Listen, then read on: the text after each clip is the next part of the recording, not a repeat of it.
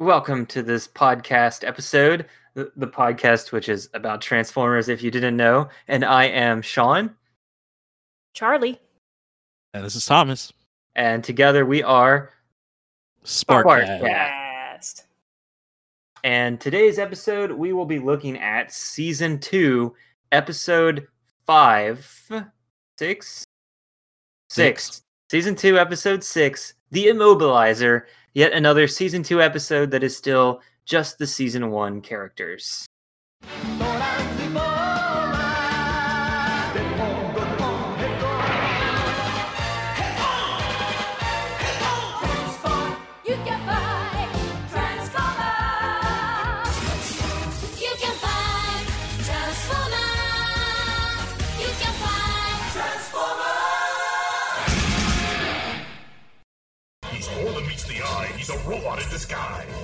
So before we begin, first there's any differences in the Japanese version. I've mentioned before that Skyfire was not aired until the entire series had finished airing because it was not a toy that company owned in Japan. Well, since Japan has to cut a minute of the show for their theme song, and Skyfire only shows up for less than a minute, guess what was cut? so the thing could actually be aired.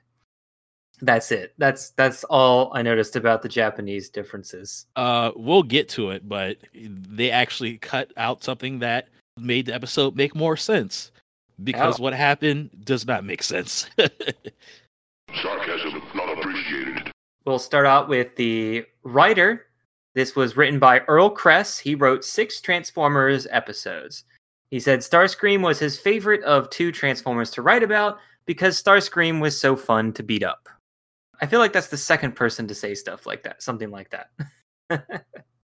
he contributed to the story of the Fox and the Hound movie and wrote many episodes for the Richie Rich Scooby Doo Show, Pound Puppies, Tiny Toon Adventures, Animaniacs, Pinky and the Brain, both nominated for daytime Emmys. And he wrote many episodes for many shows throughout the 80s and 2010s, and also wrote 26 out of the 215 episodes of Winx Club. And even though he passed away in 2011, the currently in development movie Wakko's Wish Relisted has him listed as a writer for it because he did write the original Wakko's Wish movie from 1999.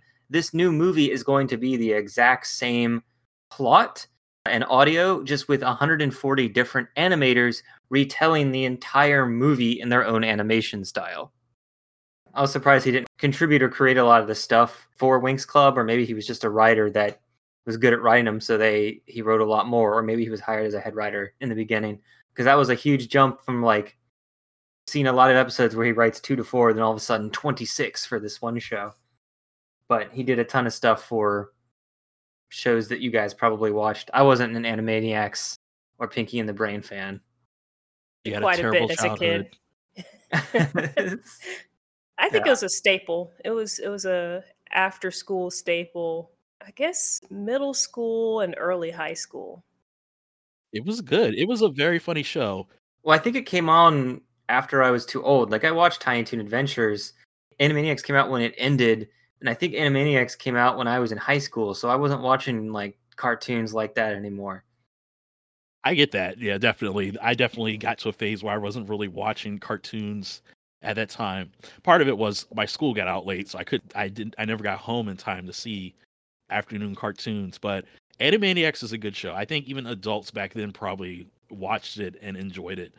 And it's really it, and I think that was true because it's one of the few shows from like afternoon cartoon block that they brought back and put on like a streaming service for all ages to watch.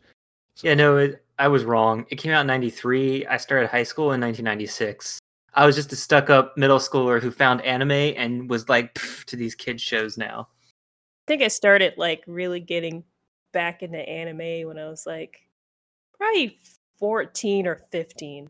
I didn't notice it. I used to think it was cheap Japanese cartoons and I, I'd see the you know the round mouths and I'd be like, ah, change the channel. I don't want to watch that.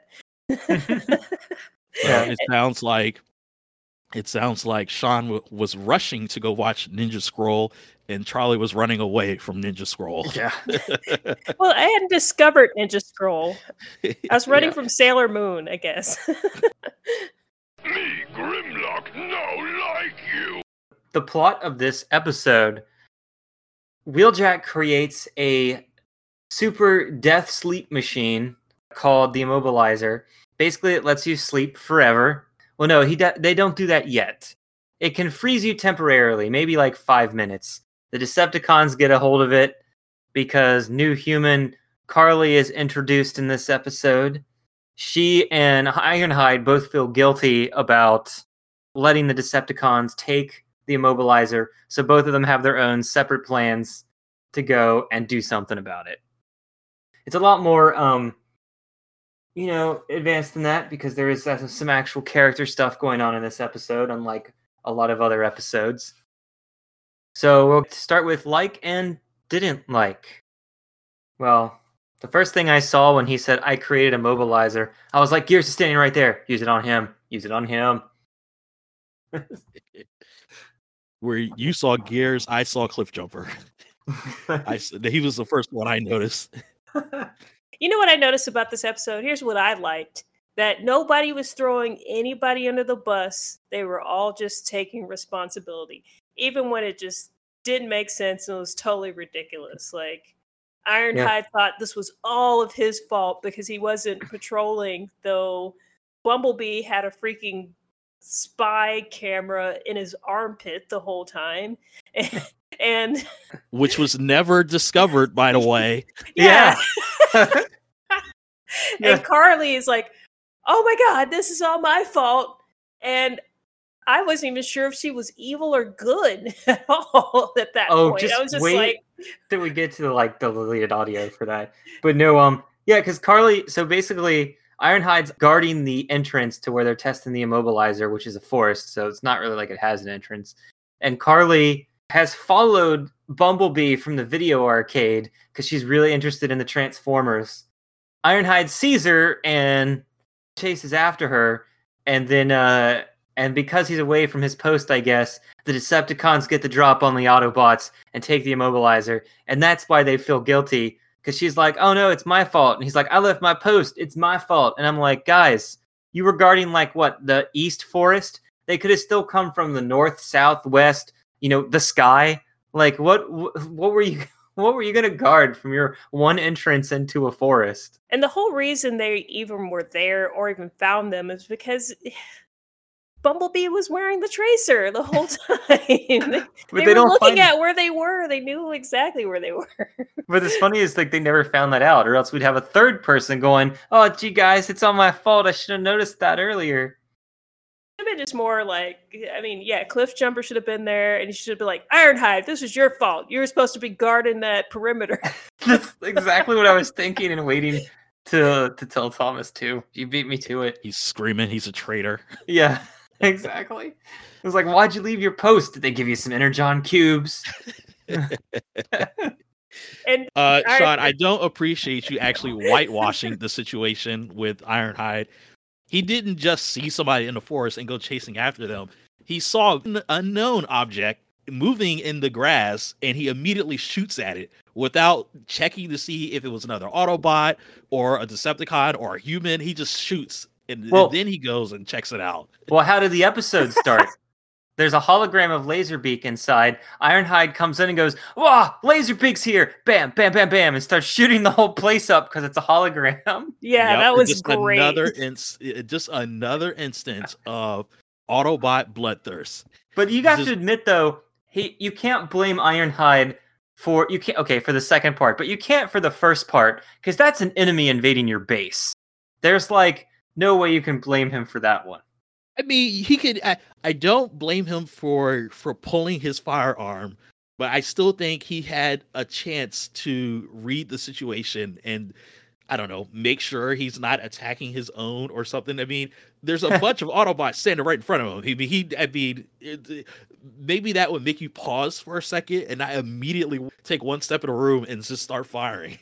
That's not just comically, ch- like, kind of charming, kind of like uh, Reno 911, like, is a, a goofy cop who's just like, can't stop firing by accident. I just want to get. I just. I have to tell you this now because in the deleted audio, there's a cut sentence where somebody says to Ironhide at the beginning, "Eh, I, I swear he says something like "nice shooting, Ironhide," but Wheeljack is still standing. like just being very flippant that one of them is still not on the ground. I really thought Wheeljack deserved to be on the ground with the that stupid idea. Why Mhm. why build something that sounds so bad? It may harm other Transformers. Or Well, what it needs is a positronic brain. It could be a living immobilizer. This idea would be even better. like I invented this Autobot vaporizer, and if anybody were to stand in front of it right now while I pull the trigger, they'd be turned into a pile of dust. Uh, Why'd Yeah. you make something like that? so there was something I thought was pretty weird is I, I almost wonder if at the beginning or end of these episodes there should be a warning for kids. I, I, I never realized this before. If there would be a warning that said, kids, please do not jump into and out of a moving vehicle. Because how often does Spike do that? Like Bumblebee transforms, opens the door, and Spike just catapults his body into it. Then he moves from the back to the front seat too while a vehicle is in motion. That is not good role model material. I mean, I I get that absolutely, but I think because the show's cater, it, it's I mean, it's aimed at younger kids who probably wouldn't even have the opportunity to drive a vehicle to to even do that. So mm-hmm. hopefully. Their parents are around in a vehicle and they're paying attention and yelling. Hopefully, they're not jumping onto the back seat, like, "Look, ma, look what I can do." They're not like opening the door to say, Mom, I'm going to jump out and roll just like Spike did. Tommy, no. Well, the the positive influence is where you know Spike was stopped by the cop who was just Yes, grilling that him like crazy, and whenever he asked him if he was old enough to drive, he was like, "Oh no, that's okay. Look, my transformer drove me." yeah. I'm, I'm like, he looks old enough to drive. Come on, he's, he's like a teenager or something. but at least kids will think, "Oh, I shouldn't drive the car without my parents."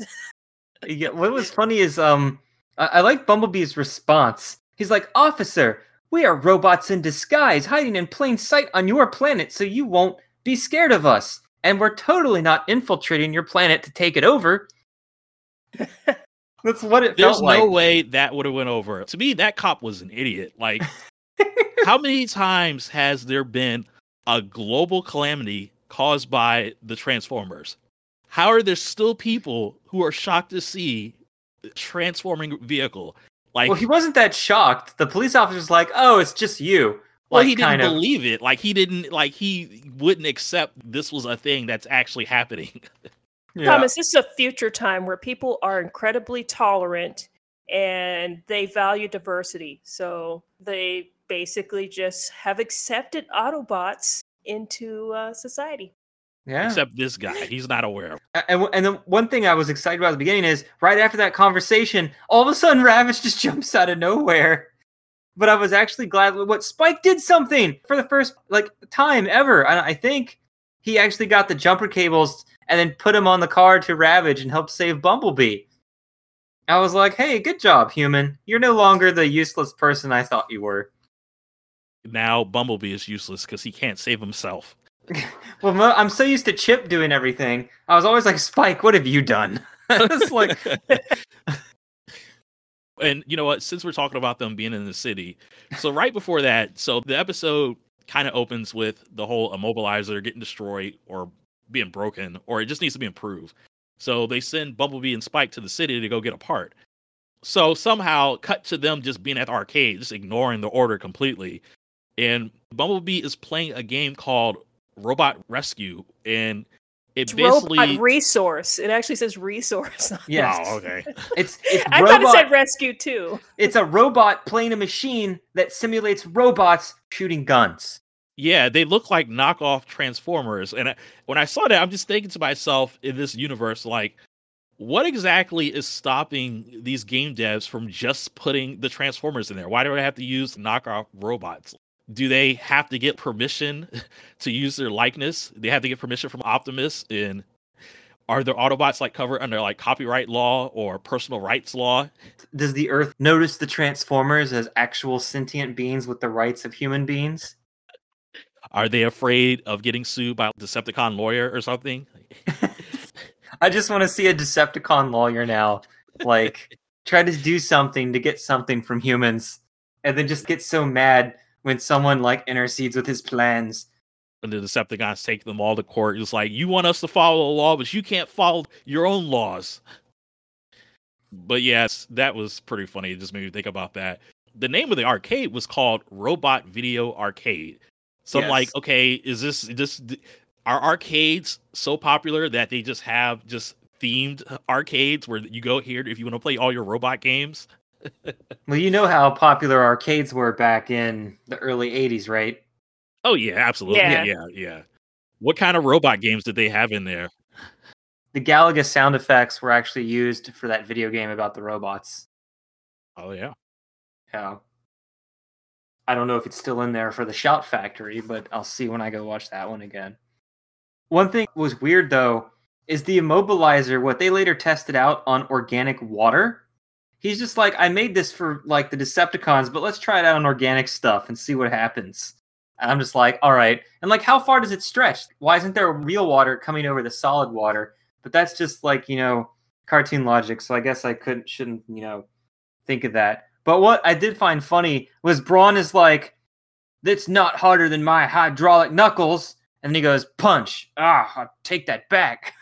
'Cause- yeah, that was classic. so that whole sequence happens where they're in the forest and you know they're testing out the immobilizer on the water um but then the decepticons show up and you know they fight they get control of the immobilizer so the decepticons uh, a group of them are standing on top of the frozen water holding the immobilizer. Yeah. and the the the the, trans- the autobots are trying to get it back but then the frozen water i guess the timer uh, runs out and it transforms back to water. And then the decepticons get swept away but instead of continuing what they were doing to get the immobilizer from the decepticons they all just point and laugh at them that Yeah. they're getting swept away instead of like either firing on them or, or just taking the immobilizer. They just sit there and laugh. Like what's going on? Like what do you and they just they just walk away and like oh we won oh who who cares? We won. It just completely give up on defending the thing. You did see the water take them out pretty quickly, so it's not like they could have caught up with their non-flying ability. Well shoot at them at least come on But it, it, is a way to get them to have it and leave, other than just going Decepticons retreat. right Though it does have what is it? The best part. Starscream is like, "I've got you now," and then as he's flying down, Sideswipe just jumps in the air and shoves him into a tree. Oh man, that was so weird because i'm like wait a minute he's him. jumping like pretty high, like he's flying all of a sudden. Uh, then yes, how he's just so easily just like forget your jets. I'm gonna overpower all this and toss you into the woods. and then it, Ironhide produces some red liquid that I don't know if it's sticky stuff, but it, it it's a Starscream and like fall, trips falls down and then he starts going ah my hydraulics and just starts walking into trees and bump, bumping into many trees like ah I can't move ah I can't move That I was said so at one weird. point, I can't steer, yeah. or uh, I was like, you can't see or you can't steer. like, what's what's going on? Yeah. And the funny thing is, after that scene, I'm like, Jesus, like, if anyone ever asks you which robot transformer you want to be, your answer had better be Ironhide because he's got like six superpowers now. Like, just all kinds of different liquid comes out of his hands. and now he has a jetpack all of a sudden too. Yes, and not no, it's not a jetpack, it's a jet slow pack. I guess it can only slow his descent, not take him anywhere, or else he wouldn't have needed Skyfire, right? That's pretty oh good. My God. So- One thing I thought was funny is how much of a, a, a fangirl Carly is. Yeah, She's like, I want to see Bumblebee. And then she's like, ah, I didn't get a chance to see these Transformers. I'm going to go visit their headquarters and follow them. then she's like, oh, what are they doing? I'm going to go follow them too. It's just like really excited to be there. the first encounter at the arcade just made me seem like I, I thought she was a Decepticon spy for sure. Yeah, she just rolls up there while Spike's hanging out, and I actually I thought she could have stolen the polarizer, but I mean Spike just set it on an arcade machine, and they're totally distracted. But I guess they went to um, you know, some sort of Walmart supercenter with like a scientific lab and just grab one and yeah, They went set to it the, on top cyber- of the, the arcade machine while they we're went to the internet- playing games. Cybertron section. and then um yeah, Carly just rolls up on him. She's like, Who's that cute Autobot? Can I meet him? the best thing though is Spike's jealous response. Like, because like she immediately starts. Because at first he's like, "Oh, who are you?" And like he's like, "Oh, it's who's this you know hot girl?" And then she's like, "I want to speak to Bumblebee," and she doesn't even get like a sentence in before he's like, "Bumblebee, we got to head back and get this part delivered," because he starts. he's like, he's like really annoyed that this woman is talking to Bumblebee and not him. Yeah, I that definitely was- got that too. That was hilarious. They don't really touch on it at all in the episode, but it was it was obvious like how he felt about that situation. I don't know why they did that. I don't know why they didn't make it like he starts talking to her about the Transformers, and then Bumblebee's like, "Oh man, we're late. We got to go." And then Spike gets mad. That probably would have been better instead of just having Spike appear like a jealous idiot who still gets the girl in the end. Maybe that's the writer's way of expressing how they feel about him. Like he's just a loser. like nobody really likes you. We don't know why you're around. You're, you're not special. Oh, jeez. Especially now that you got Carly on the team. I mean, Jesus, look what she did already in one episode. Oh God, I wanted her to leave so much. Like she was like, "Can can I follow you guys?" And I'm like, "No, leave us alone." And Spike like hesitating. He's like, eh, "Okay." I do want her car though. I was like, oh man, that purple convertible, man. That looks pretty cool. So even though Spike did something good in the beginning, he immediately undercuts it by stepping on the immobilizer controls and getting near it. And so Wheeljack freezes himself to save him. And I'm just like, oh, Spike, you had such a good start. What happened?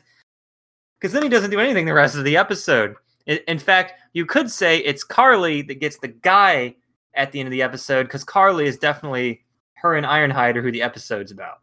she just was in the way. Honestly, she okay. She helped, but she was just super super annoying. and like going to steal from the Autobots. I thought she was just going to get herself captured, which she did uh, momentarily, but it was like she's making trouble. She she wanted to go back to their hideout, and then she was acting like she was a spy in there. So, oh, here's where you keep all the weapons, eh? Hmm, Oh, let me check so this awesome. out. It look- and That was all- hilarious with that yeah. sequence because like you, you- she fits right in with all the Autobots because she in that sequence she exhibits her own bloodlust and it's like she was she just angrily was like somebody should pacify those Decepticons and pacify their underwater headquarters and like Oh, yeah, right. Yes. Ironhide was all depressed and he heard her say that and he just starts smiling like yeah that's right I know But, uh, what you're he- talking about let's murder them Yeah, they both did. actually talk about pacifying them. I was surprised they didn't work together. Like she went off on her own, and then he went to save her, even though he technically quit already, because he's like, I gotta do something. But that ammo was so awesome because it's like, here's our ammo, hundreds of huge missiles, bigger than you humans. just unsecured bombs just like man i you better hope that the decepticons don't fire a stray laser blast right there I know. It was to take up the planet. I was trying to interpret his like response to her. To me, I was like, was he thinking, I don't know if I should trust her? N- That sounded kind of evil. Or if he was just like, you know, that's my kind of gal. Now I'm gonna leave her alone in the room full of weapons and let her do her thing. Well, she falls behind because he's like, you know, well, this city will never have peace unless we convert to peaceful people or we pacify them once and for all. And Carly's like, they should be pacified, those Decepticons. I was like, geez, whose parents of yours did they kill? the funniest is when Wheeljack comes out of the immobilizer, Ironhide's just like, they have the immobilizer and it's my fault. And Will Wheeljack's like, uh, I don't know about that, but that's exactly it just moves on from it He's- like whatever. He's like, Ironhide, you guilt tripping again. That's what I'm talking about. And then even at the end, he's like, um, can I return to active duty, sir? Optimus like, oh, you you never been off of active duty, have you? like, Carly takes the bomb from the thing that she somehow knows is a bomb and how to use it. She then goes to where the Decepticon headquarters is, Somehow she knows where that is, plants a bomb. But what I find hilarious is the Decepticons systems don't detect the bomb, they detect the human. and they leave the bomb there. And then this is like the most disturbing thing you've seen in any Transformers episode is Dude, It's that like was it the was so weird. explosion the explosion goes off like a few minutes after they've captured her and it starts flooding the room. Two of the Decepticons run away, Yeah, and Soundwave turns a switch that seals off the flooding rooms. But then they're like, okay, everybody's escaped except for that human girl. And they all gather around the monitor to watch, and they're like, well, I guess this is going to be fun to watch. Let's see what happens here.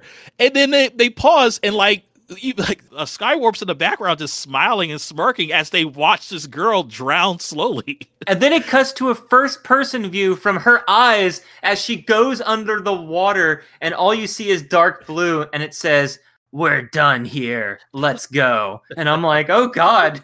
They just like, like, watched her show. die.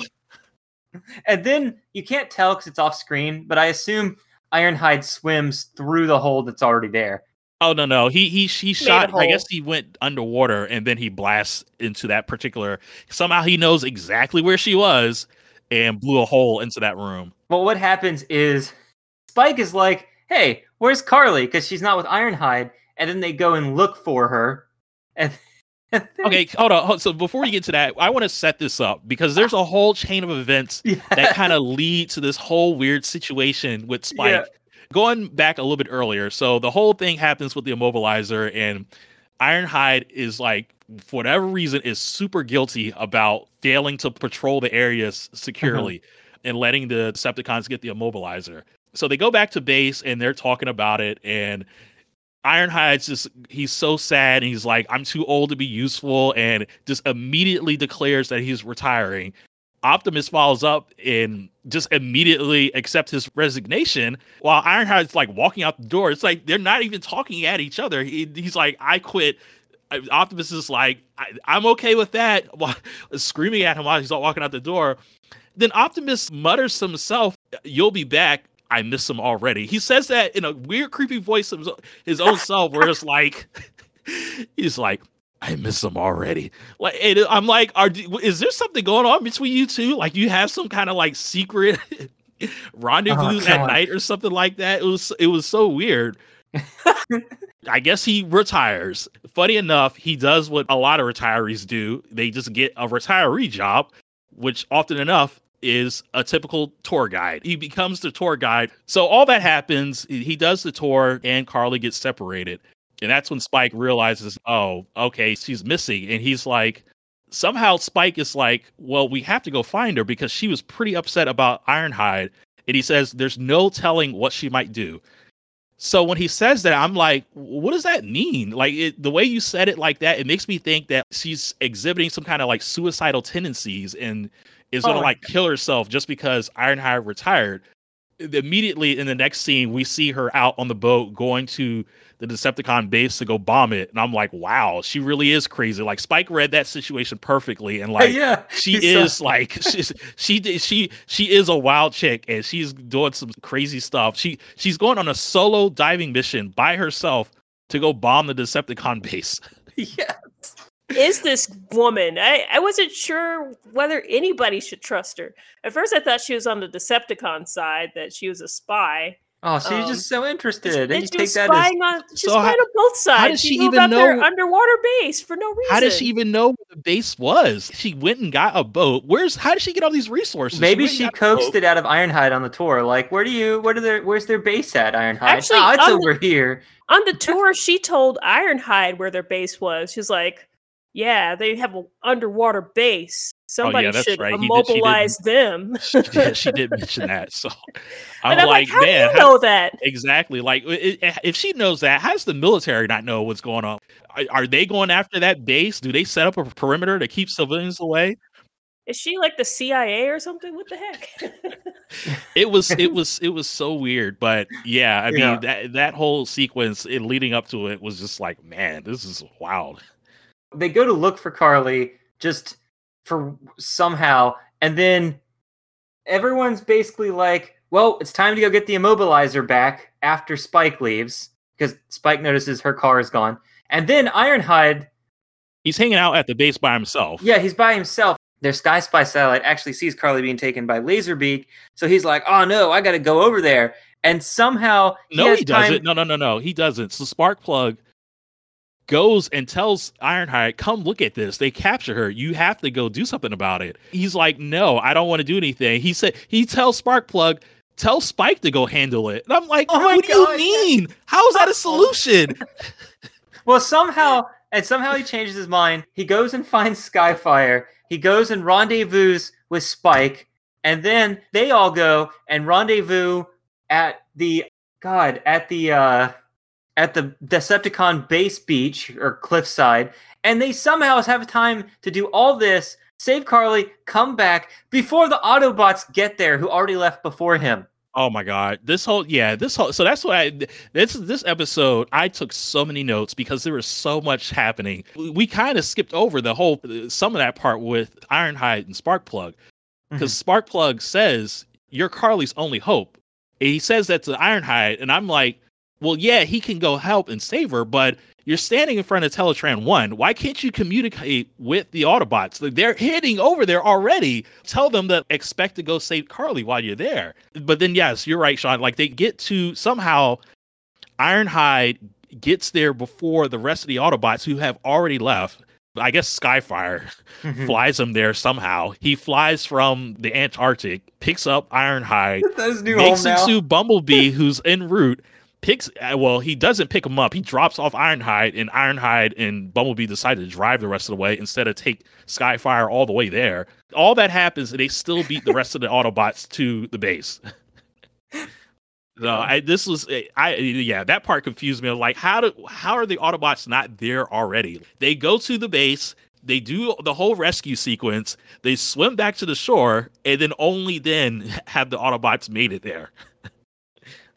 Uh, there's a part that comes up after that I like, because all the Decepticons are there. Because all of a sudden, Ironhide has saved, has saved, has, uh, has saved everyone. He's waving, and they're like, "Time to go!" And Ironhide just saved Carly's life, and then dun dun, you see him frozen, like. The humans come out there and they're like, Ironhide, let's go. And they're like, oh no, he's frozen. I was like, you can't tell. He's gray. Unless like Bumblebee was there. Bumblebee, he saw this happen before. He should know what just happened. So uh, maybe the grayness is not something that the humans and the Autobots see. Maybe it's just something for us, the viewer, because no one ever comments on it or finds out right away that someone is immobilized. Well, yeah, that that might be true. I choose to believe that the Autobots are colorblind. And that the humans are just stupid. They don't see a gray Ironhide right after that. Oh my god! But the they best just- part is, maybe that's one of that Ironhide's stupid 100 moments. powers. yeah, there's a really funny moment where where uh, uh, uh, uh, Megatron's just standing there. Giving the whole supervillain speech to Bumblebee and the humans, and then Optimus is just like surprise and shoots him in the face, and he falls over. I'm just like, wow, that That is hilarious. hilarious. He just goes, "What? No, ugh!" like didn't even know they were there. that seems to be a repeat thing that happens because I'm pretty sure he's done something similar that like multiple times before, where he just appears out of nowhere and like it just shoots Megatron in the face mid sentence. But then he also immediately shoots Rumble, and Rumble goes freaking flying. It's like, wow, okay. but then, of course, because Megatron's down, Starscream gets to be the leader for one whole minute. The best minute of the episode. But then later, when they actually do eventually lose, Megatron is just hilarious as a spoiled child because they've got the immobilizer back. He's like, no, it's mine, it's mine. Yes, that was very uh It's tantrum yours for a little while. I never hear him like say it like that, that temperamental. Yeah, he was shaking his arms up and down like a child. Because what happens is the immobilizer is turning the Autobots one by one to being frozen. Carly is like, I know what I can do. Can you drill me up there? They just go right up there, like she knows which of the Autobots. Well, she is an Autobot fangirl, so of course she knows which Autobot can go under the ground. And she just gets up there and reverses two of the, the two of the wires and then leaves. And it causes the immobilizer to start unchanging all the things it's already changed. And Rumble's like, I'm not doing it while Megatron yells at him. And eventually, it, I guess it explodes or something. I think Ironhide grabs it and like throws it in the ground, breaks it. Oh yeah, because that's when he has the tantrum. But no, it's funny how at the end they're just like, "Carly, how'd you do it?" Oh, I'm going to a college for science. That's how I knew it. Uh, Well, it wasn't just science. it was this is weird. It's like they ask her how did she do it. She explains like this is what I did. And it, to me, I'm hearing this is what I did, and I did it because I'm smart, because MIT. Yeah, Don't you know MIT? I can do anything because MIT. exactly. That that ending is hilarious. We Was- got to discuss that. well, she actually says that she watched them take it apart and work on it, and so she saw what was inside and knew what to do to reverse it. Ow, but that's that still doesn't explain anything. She doesn't Oh, know what's happening. She saw some hand movements, and then all of a sudden she understands. Her high machine. school paper was on reversing polarities. Come on, she knew what to do. her thesis paper. Hey, that was an ion stream she was reversing. That's Oh, okay. ionizing ionizing particles. the funniest part had to be you, you'd have to like kind of turn off the sound and just watch the body language, but I think they were trying to build her as being good enough to join the Transformers because she's so smart. But then when you look at um, just the reaction of the Autobots, I mean, Wheeljack is just shaking his head like, "This is all we need. Another woman around here thinks she knows what she's talking Oh about." my god! And then this one Autobot like leans over and whispers in Spike's ear. I was thinking, you know, of course he's saying, "Why don't you ask her out on a date? She could be good around here." But I, honestly, my interpretation is, "Hey, man, she's a geek. Tell her some geek stuff. Get her out of here quick." I, I I did like I did think that was funny though, on how he asks her because they're talking about science. He then asks her out on a date by giving her the scientific properties, I guess, of ice cream sodas or something. I don't man, think that, real, that wasn't a date. That was getting rid of her. but I just I just thought that was pretty funny, like a way to do it though. He- Yeah. he was trying to like he's like okay let me let me distract her and uh, i'm driving her away okay bye guys uh, i'm taking her far far away you won't see Mhm. her other side of the city I mean, I do kind of think she kind of fits right in. Unlike Spike and Sparkplug. Well, Sparkplug No, makes Sparkplug- himself useful. yeah, Spike does not. I don't know why Spike is around. it's um, like they might as well fire Spike and hire that Doctor Arkeville, save him from Cybertron and Starscream's dungeon, and just get him over there. Hopefully, he's too angry to like work with them ever again and work with the Autobots. But you know, Yeah. yeah just just mute it and watch the end thomas you'll you'll see what i'm talking about they they they don't want her back we're not gonna have any more carly that was it I mean, Ironhide wants her back. We cannot forget that smile, the biggest smile on his face when she was talking about murdering Decepticons. they're bloodlust buddies now. Okay. Exactly. She fits right in. She fits right in. And she's actually kind of resourceful. Like, you know, she did the whole thing going after the Decepticon base. When Laserbeak is flying at her, she at least tries to defend herself somehow. I mean, obviously she fails, but at least she tried. yeah. Um, so yeah, I mean, she's definitely the human tier right now is Sparkplug, Chip, Carly, everybody else, and then Spike. Like I, th- the, those three have proven themselves to be useful, unlike Spike. yeah. Yeah. I mean, that's why I was just like, oh man, you helped out today. I think he helped out in one other episode, but it's like I'm, rare. yeah, I'm yeah, he's done other stuff, but it's always Chip or his dad that repairs them, do but something. yeah, he's he's the last pick in the draft. Everybody else is better than him. They're better humans than he is. Yeah. So you want to know something, Charlie, about Carly? she's me She will return oh, on the okay. future episodes of the Transformers. oh okay Now Charlie wants to know: Is she actually going to be an unwanted guest? Does she just Yeah. invite herself in the next episode?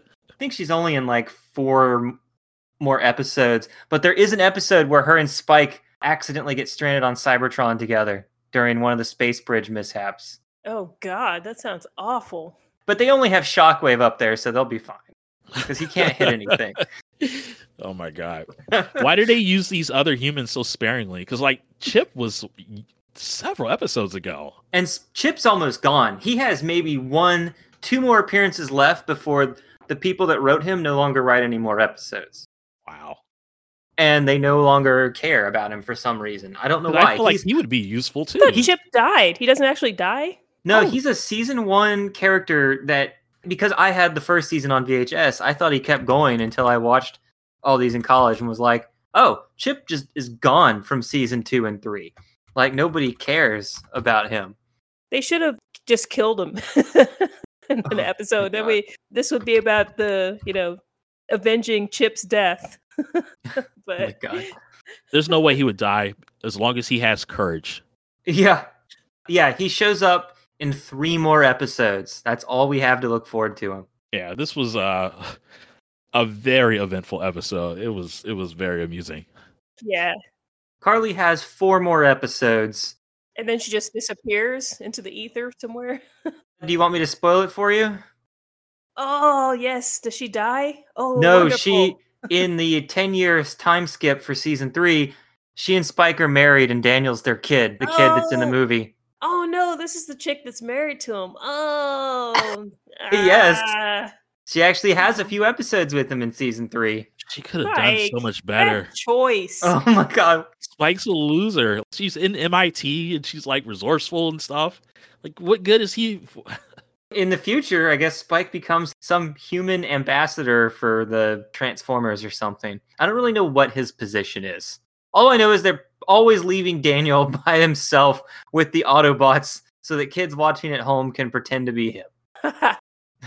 that's that's good rationale.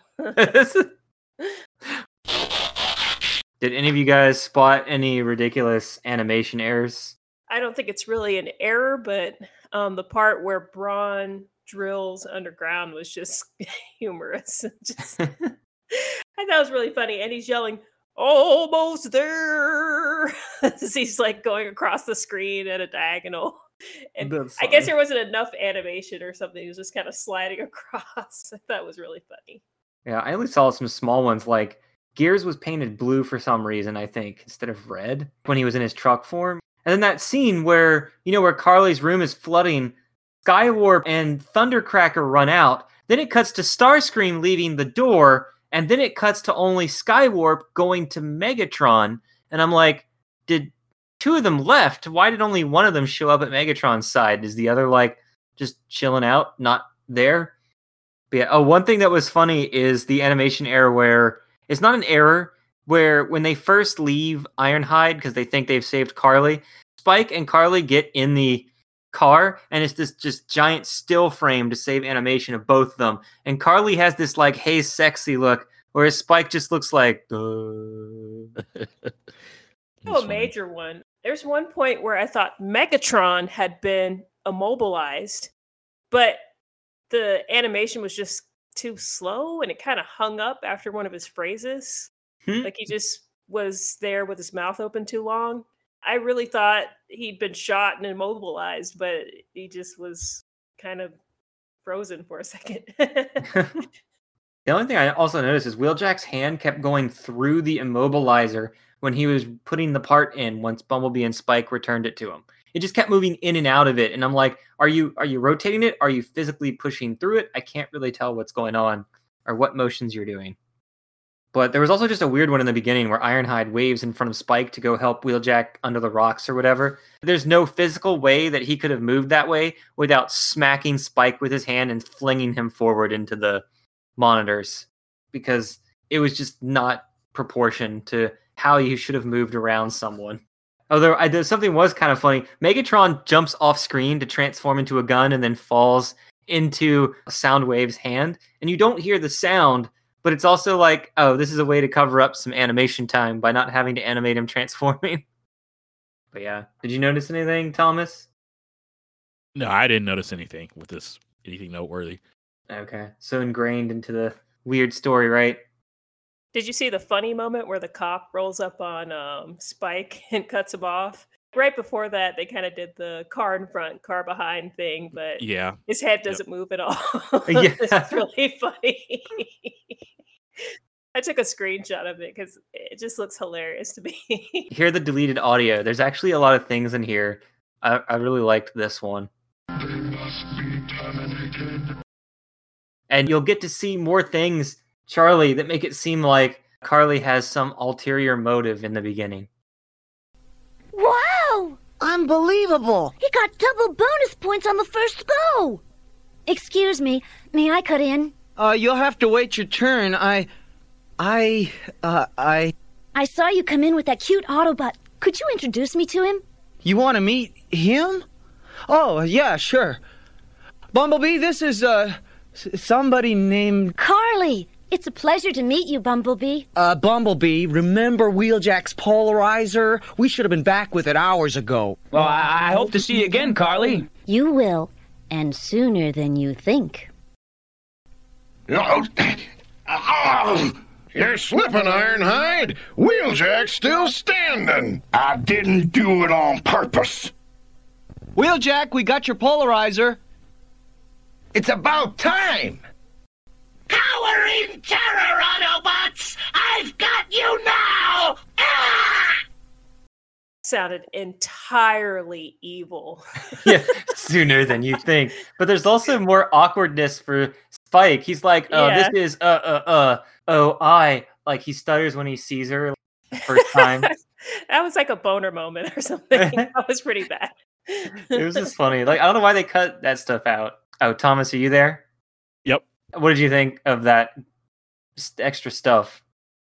I yeah, I mean that that one line where she says sooner than you think. I mean that completely changes her character. So Yeah. I'm, I'm not surprised they cut that out. I got that vibe from her the whole time, though. I just thought, is she working for the Decepticons? Because immediately when they go outside the arcade, that's when Bumblebee gets attacked by. uh wait, Ravage, Was that earlier? Yeah, Yeah, uh, yeah, Mhm. it was after the arcade. Um, right?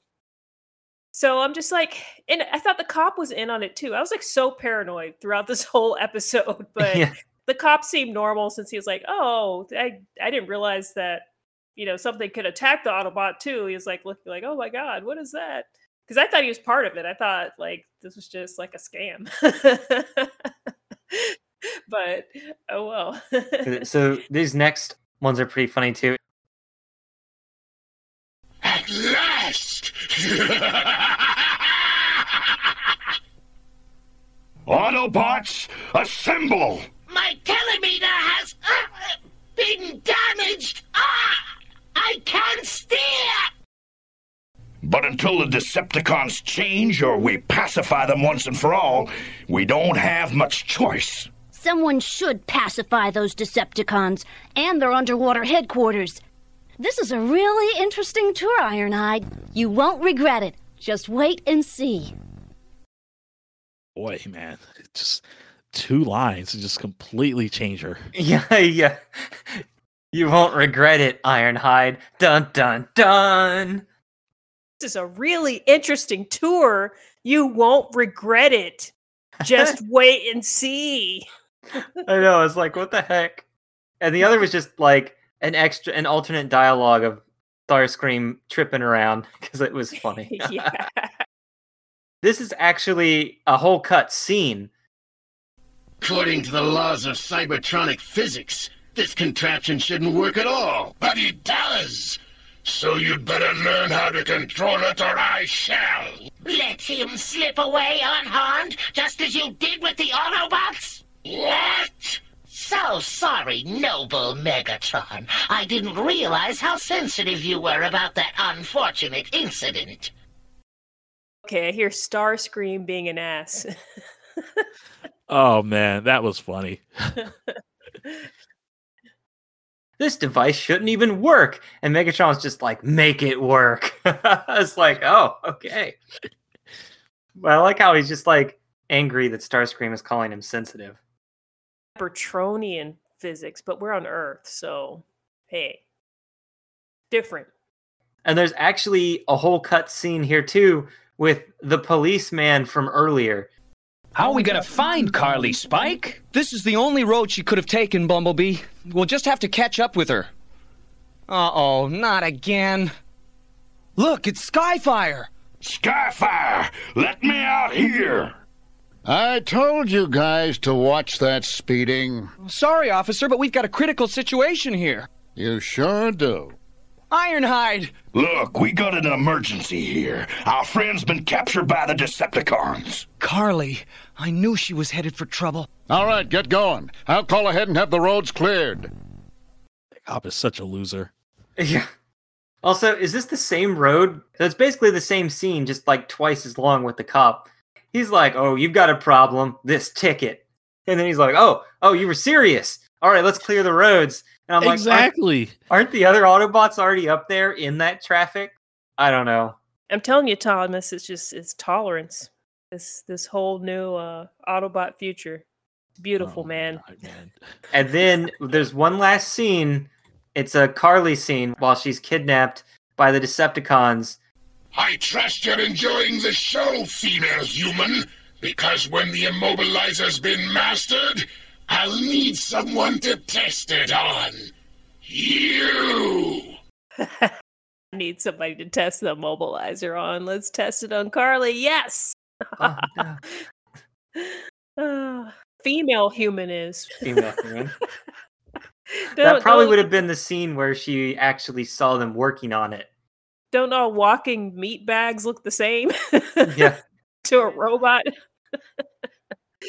And then it's just an extra sentence that happened before the other scene where it's flooding. He's like, "Aha, you brought this on yourself, human. But yeah, uh, that was a really fun one because there was just so many different scenes in this one. A lot of the the ones before sometimes will just be alternate takes or a sentence before and after. But I mean, this had that, but also like a lot of extra stuff in it. and it's also like a good example of how like editing can really change around the tone of characters or just a scene or anything like that. Yeah, because that's two different scenes with Carly dying. It's either human, you brought this on yourself, or the version that aired, which is, ah, let's watch. I think we should do like we should just dub over this. Just put our own sound to this whole story. Oh my god. Is there an episode you've always wanted to dub over? Is this one of them? Not Autobot X?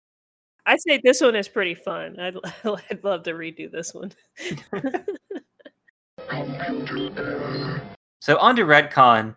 When the Autobots are immobilized, they are gray. It still doesn't feel like they know when they're frozen. It's weird. But later in the movie, Optimus would turn gray to show that he's dead. Eventually, gray would be what happens when Autobots and Decepticons die. Like the whole movie and in season three and stuff like that. I think they even use it in other continuities even now. That's how you know. That is kind of weird. Why they didn't think to do something else to kind of like illustrate that they're frozen or something. hmm Not just have like a barrier of light around them, like woo, woo, woo, woo, or something like that, that's freezing them in place. Hey, boys, we're gonna be movie stars! Main characters. I thought the main characters in this episode were Carly and Ironhide because they both did stuff in this episode a lot. Ironhide had some character development. I don't know about Carly. I mean, she just she didn't really learn anything. She's just like I did this and people learned about her. So that's what happened. I would also add Spike's jealousy and overbearing was also a main character. Oh my Because he's god. just constantly like, Carly, Carly, Carly. What about this Carly person, man? We gotta go get her and see what she's up to. She's causing trouble. Why is she around? Also, I don't understand the one part where when he goes back to the the place and they bring the part to Wheeljack, they're like, "Oh, we met this girl." And I'm like, "What do you mean you didn't meet her? She was talking to Bumblebee. Why do you even care right now? You were jealous and angry at her, so why do you want to talk about her now?" And why is the why did they? Well, how did she actually show? Well, no, that's right. She came because she was in the woods, and Yeah. then they brought her along. I guess. Iron I like Man that brought. Wheeljack absolutely didn't care. Like, uh, we met this girl. Yeah, yeah. Now my mobilizer's working better. I'm ignoring you, by the way. I don't hear about stupid girls. so, would you guys say those two are the main characters this episode? for sure. yeah, I agree. And then uh, there's no Megatron energy this time because he steals something that belongs to the Autobots. Don't tell me what to do. Starscream's blunders and stupid moments. I had three things. Spike's jealousy might have been on there. I was just like, for how stupid it was. He's just like, oh, talking to my friend. I'm gonna leave now, and so he won't ever get to meet her. Crumph. Does he even show excitement when Carly just shows up after everything's been stolen? He like runs into her. Did they interact at all, or was it after the fact? Oh, I for- uh, Carly and uh, Spike. yeah. Um, or does he even want her there when she's like, "Can I probably come back felt with like you guys?" I did. Like, what? What? What is she popping up for? What the hell is she doing here? Hey, she's gonna be a part of this adventure because she wants to be. Like, I think they had one line, but they in the most forest. yeah, Yeah. and then Ironhide brought her, and I think there was one line when she was first there, and then they kind of just moved on to Ironhide quitting. was Spike didn't want her there because he was already a, a jealous of it, or did he just not say anything? I forget. But yeah, I think he just was like, "What are you doing here?" And then they just moved on. But oh, the other thing that was funny is when they first set out to test the the thing in the beginning, they're like, "Ah, here's my how my immobilizer works," and they're like, "Give me that hologram." I'm like, "That is is a hologram." I mean, I don't know what his plan was, or if the writer knew what holograms is.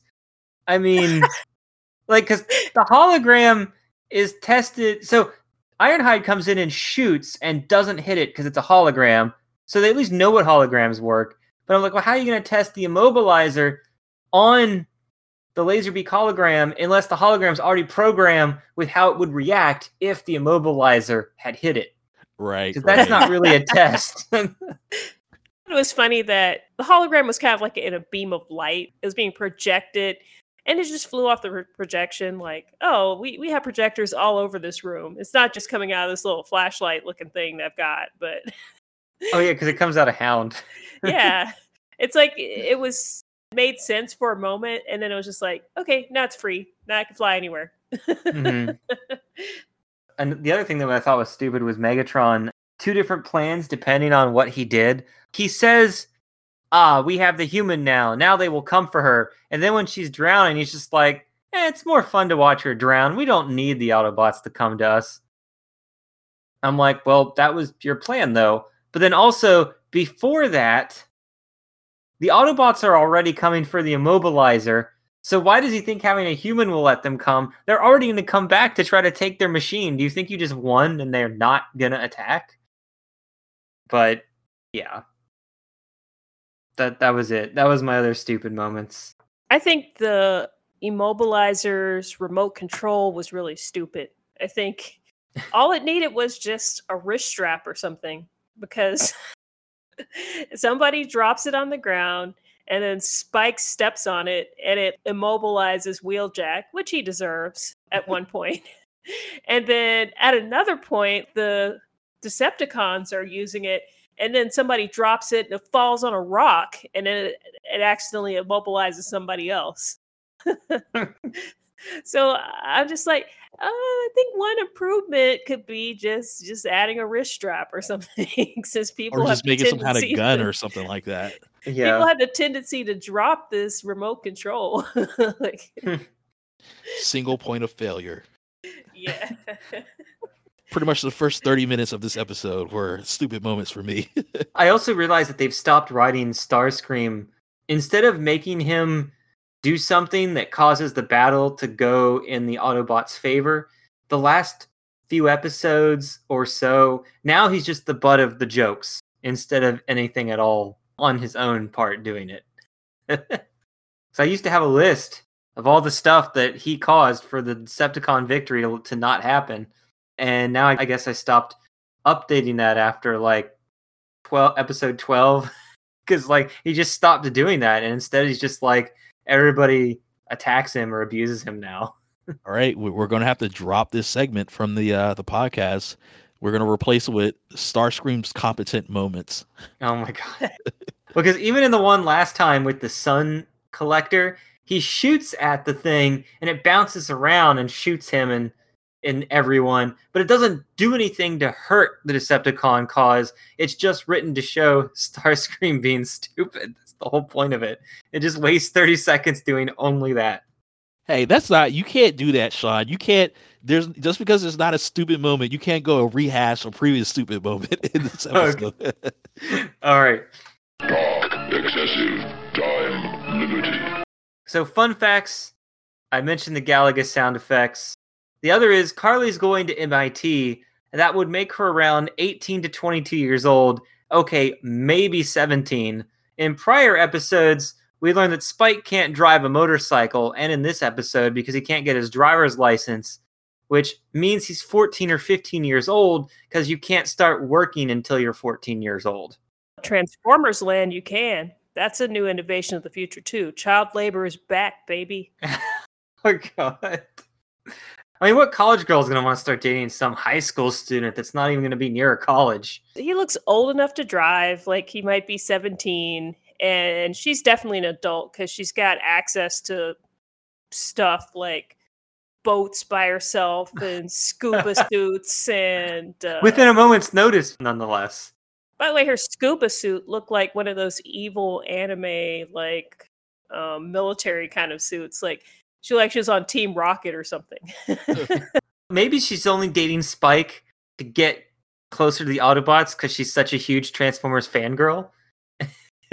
Is she And- really a fangirl or yes, she, was bi? like, introduce me to Bumblebee. She's like, I want to talk to the. Then she goes and cha- like she follows them because she wants to follow Bumblebee to their base because she wants to see what the Autobot base looks like. So she's like all into these Transformers. So I feel like she would be dating Spike just to get closer to them. why would she be like a fangirl of the transformers when she has all that mission impossible stuff going on like she's got like access to mad resources apparently You know what? I'm starting to come around to Charlie's viewpoint because if she just if she was just a fangirl, she wouldn't have just gone off and like, well, I'm gonna ditch these guys and go bomb the Decepticon base. She's got some other motives going on where she's just like, I'm just using everybody to get to my real motive. Like, I really just want to like something happened between her and her past where like the Decepticons killed her parents or something like that, and she's just like, I have to do what I can to get them.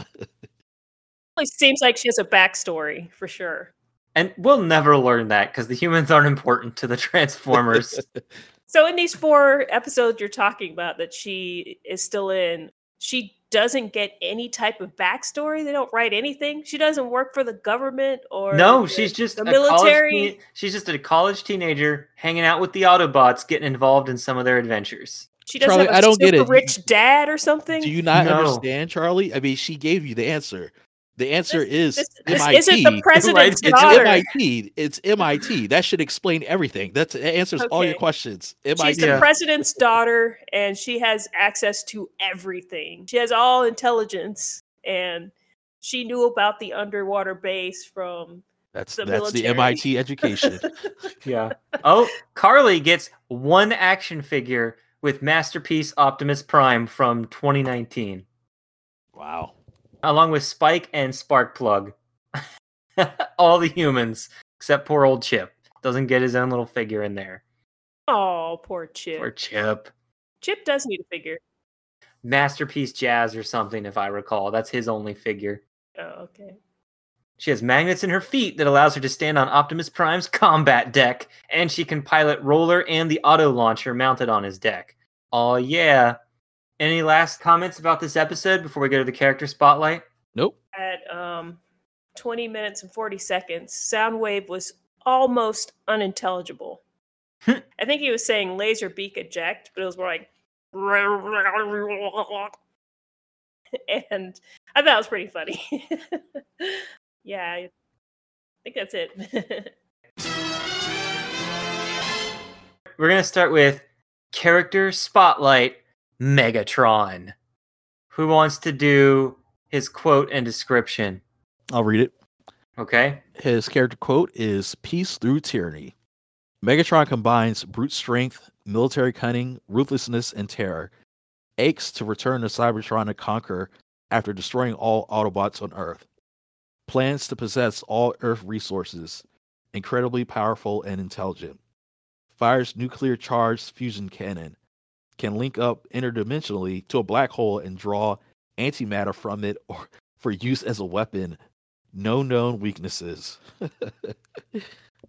It says no no weaknesses, but yeah, his big weakness is he never listens to anybody, so that's also why his stuff usually fails.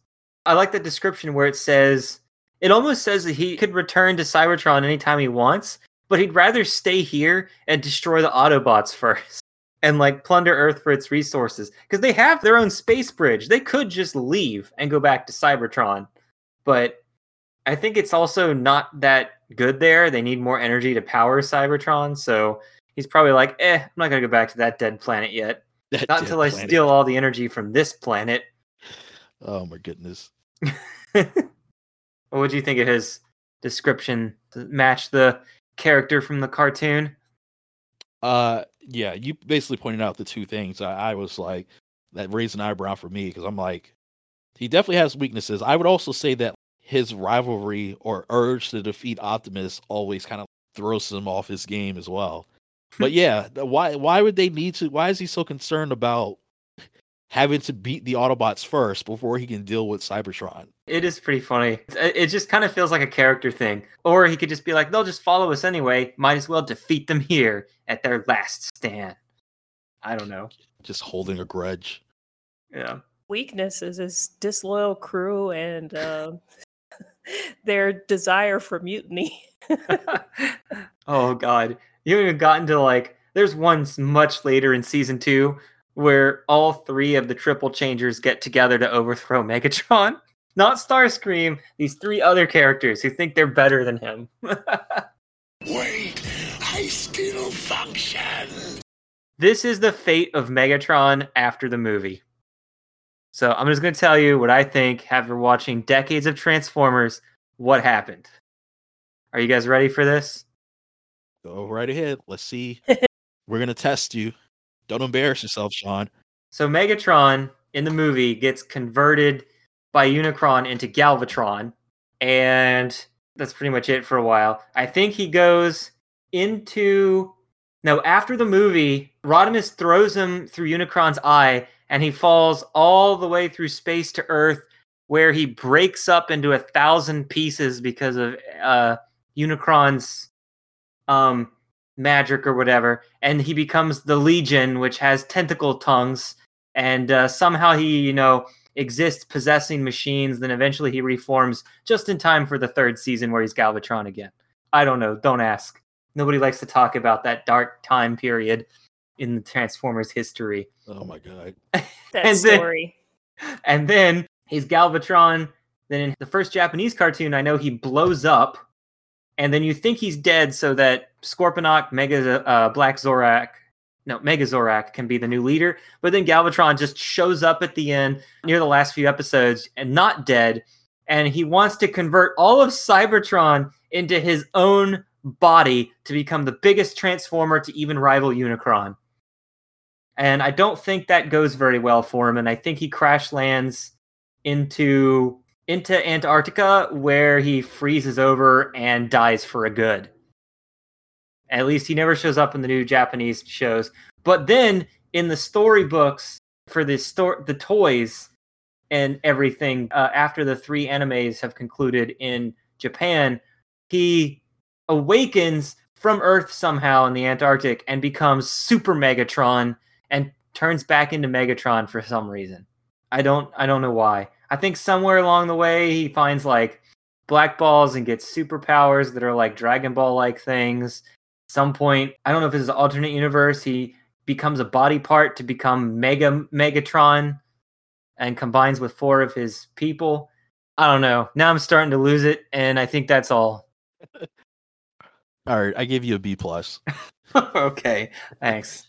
You guys want to alternate between some fun Megatron facts? Sure. All right, see. Charlie, you can start. Before I start, is that Walther or Walter? It's Walther. Walther. Okay. Yeah. Let's see. Megatron's alt mode is based on a Walther P38. He was released in two versions in Japan as part of a Microman line as an accurate replica that matched the P38 exactly without accessories, and one seen the man from Uncle with accessories. Uh, let me reread that. he was released in two versions in Japan as part of the Microman line as an accurate replica that matched the P30 exactly without accessories, and one seen in the man from Uncle with accessories. America got the Uncle version. It's never in the show, but the original figure can hold its mounted arm cannon on a tripod and shoot it. Thomas? The Japanese version shot out really small plastic pieces that were not used in the US version. Oh man, I like small pieces. I can't wait to go choke on them. I used to put them in my mouth too. Yeah, eat them. All right, you're not getting any toys. the Walther P38 was produced in 1939 through 1945 by Nazi Germany. It's a 9 millimeter semi automatic pistol. Okay, for context, a complete in-box sealed figure of Megatron is around four hundred sixty dollars to four hundred ninety dollars, with the good open version around two hundred fifty dollars. A Walther P38 is worth around twelve hundred dollars new, and around four hundred dollars to six hundred dollars used. and has tons of releases in his first few years with slight variations. The most noticeable one is where his inner arms and legs are blue instead of red for a version released with Optimus in Japan. on 2014 and 2015 he had a mega drive sega genesis and mega drive gold version his nemesis optimus prime turned into a sony playstation in 2017 he has a version that transforms into a cell phone and sean actually wants the one from the 90s that transforms into neon purple tanks oh, Okay, Sean. I had to put that there. I looked at because I don't usually I don't really like Megatron or want his characters, but the one where he turns into a neon tank, I'm like, oh my god, because there's a neon dark purple tank and a neon like bright purple tank, and I'm like, oh god, these look awesome. All of those sounds sick. I want I want those. Like, Mega Drive transforming, Sega Genesis transforming. Those look pretty awesome. I like those. yeah, What was that one earlier that we were seeing with the looks like he's holding a flashlight? I was just wondering if you could put any flashlight there and if you could put the one that burns things. that's how the original figure looked. The gun was freaking huge. Oh, okay, so that's a gun, it's not a flashlight. No, it's the pellet gun that without well without pellets. okay. Because I'm like, it looks like it's something where a kid can screw a flashlight in there, like a standard mag light or something. I would totally put the one that burns things in there. yeah. Apparently, right before Beast Wars, they were gonna do a whole Transformers line of the Transformers now as ordinary objects, and one was gonna be Megatron as a camcorder, and his gun was now the lens. And there's like a prototype of it, but they ended up going with Beast Wars and just abandoning that line instead. oh, okay. Uh, Charlie, you're up. Okay. After the three Japanese cartoons, Galvatron becomes Super Megatron in the books that continue the fiction. This Super Megatron art was turned into a figure in 2014. The artist, Bon Megami, had designed the character to transform already in the art itself. An unused art piece indicates a triple changer was considered that would transform Megatron into Skywarp and a jet, indicating the first alt mode that was another Transformer character. I'm Um, not sure how that would have worked. Yeah, that's my own comment. Then a Megatron that turned into Galvatron into a hybrid gun of both their alt modes was proposed, but also rejected. In Mandarin, his name means Big Mega. Big While- Mega. Big man. While in uh, Oh, that's supposed to be Taiwan. I don't know what happened there. oh Taiwan, Yeah, Taiwanese, maybe. I think. Oh god. In Taiwanese. Taiwanese, it's Colossus. Wow, that's very mega. Boring. in most countries, it's just simply Megatron. Actually, you wrote Megatrons. Okay, fine. Big, big Mega. Big mega. I like that. I can just see all the Chinese commercials where the- the announcers just saying "Big Mega," just introducing Megatron. Yeah. Big Mega.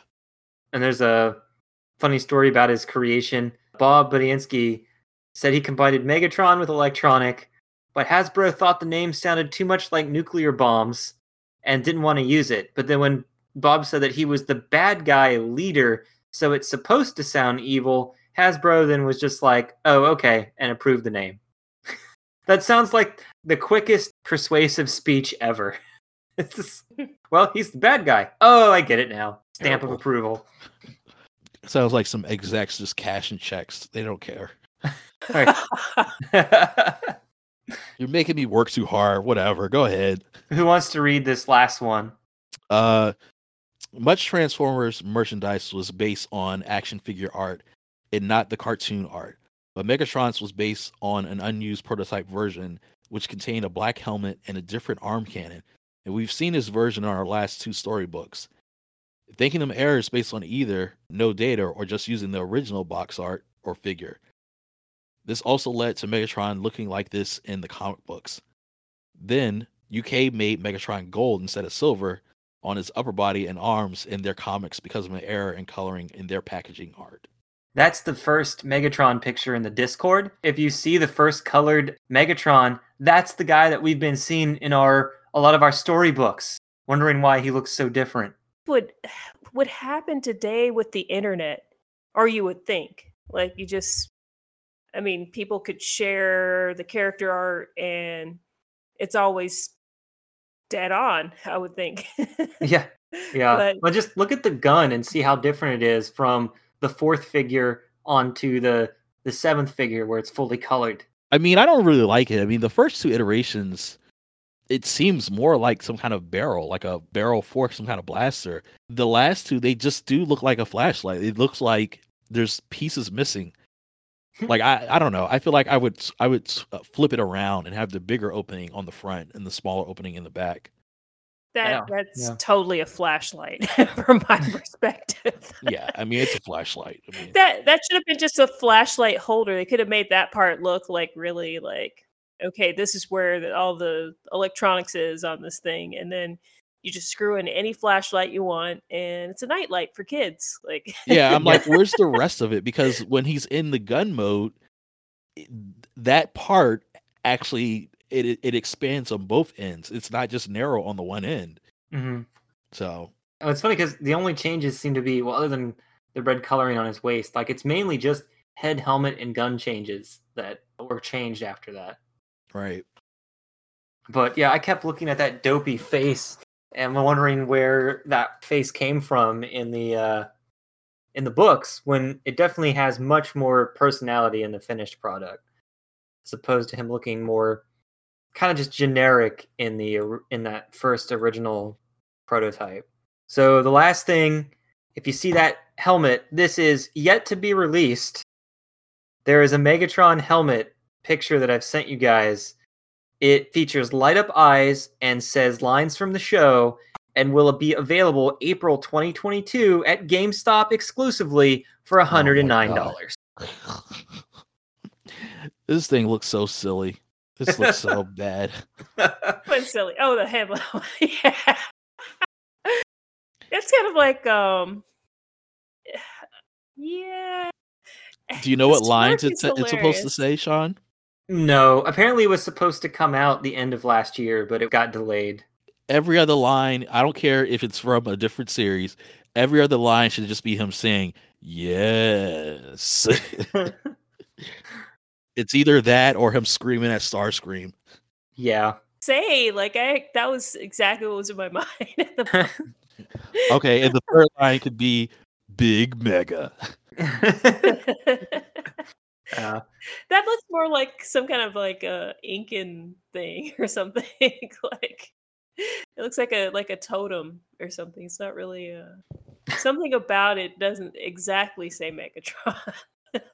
Yeah, I, I don't think th- this this bad Photoshop isn't very flattering. what? That's a real helmet Oh, on God. someone's face. But as far as Megatron, the character goes, have you guys liked him in the old show here? Because I've always thought he was just a stupid leader when I was a kid. Maybe not just because he's the bad guy that fails, but he always just like as a kid, I didn't really like him. I, I thought he was just stupid, but then I didn't like Starscream either. I only liked Soundwave and Shockwave. And then when he turned into Galvatron, I was like, uh, Galvatron's awesome. They- they both have really hoarse, really harsh, squealy voices. So you almost hate to hear them talking. Yeah, I don't get that he's I wouldn't say he's dumb, but you really don't get to see him as portrayed as a good leader. I don't think he's a good leader in the way where like, you know, some of his Cybertronian backstory where he's like, I don't know. He just leads all the forces. Everybody looks up to him and think he's a very capable military leader. I don't really see a lot of that in the show. He's always just yelling at his troops to shut up and do what he says, even if it's stupid. yeah. Yeah. Like in this one, he's like, "You better get it to work, because I'm your leader, and I won't accept failure." Or like, Starscream is like, "Oh man, we shouldn't do this," and he's like, "Shut up, we're gonna do it because I'm the leader." And I don't think I don't think Soundwave ever questions him. He just does what he's told. he's never like, "But Megatron, this might happen." He just goes, "Nope." I just just goes and does it. He's like the only one that never talks back or says something's gonna happen. Does Shockwave question him? I feel like he, oh, well, maybe he usually questions Starscream most of the time. Yeah, Yeah. Because Starscream's always trying to get away with stuff while he's on Cybertron, I guess. But uh, John just kind of comes off as just kind of a a jerk. Sometimes an, a bad guy can seem scary and powerful, you know, like, oh boy, avoid this guy. But it's more like you just want to avoid interactions with him because he's just a douche. he's not like a nice guy. but um yeah, he, he doesn't scare me at all. He's not a um he doesn't seem like a super villain. All right, we should wrap this yep, since it's almost, I feel like this episode is going to be like two hours. yeah. Oh yeah. I was like, we just kept talking about this episode for some reason. We've got a lot of filler. You can cut some out. Oh, yeah, we'll see. But yeah, so that was our episode and spotlight. We hope you've enjoyed this episode. Sign off. This is Sean. Charlie. And Thomas, Night. Big Mega.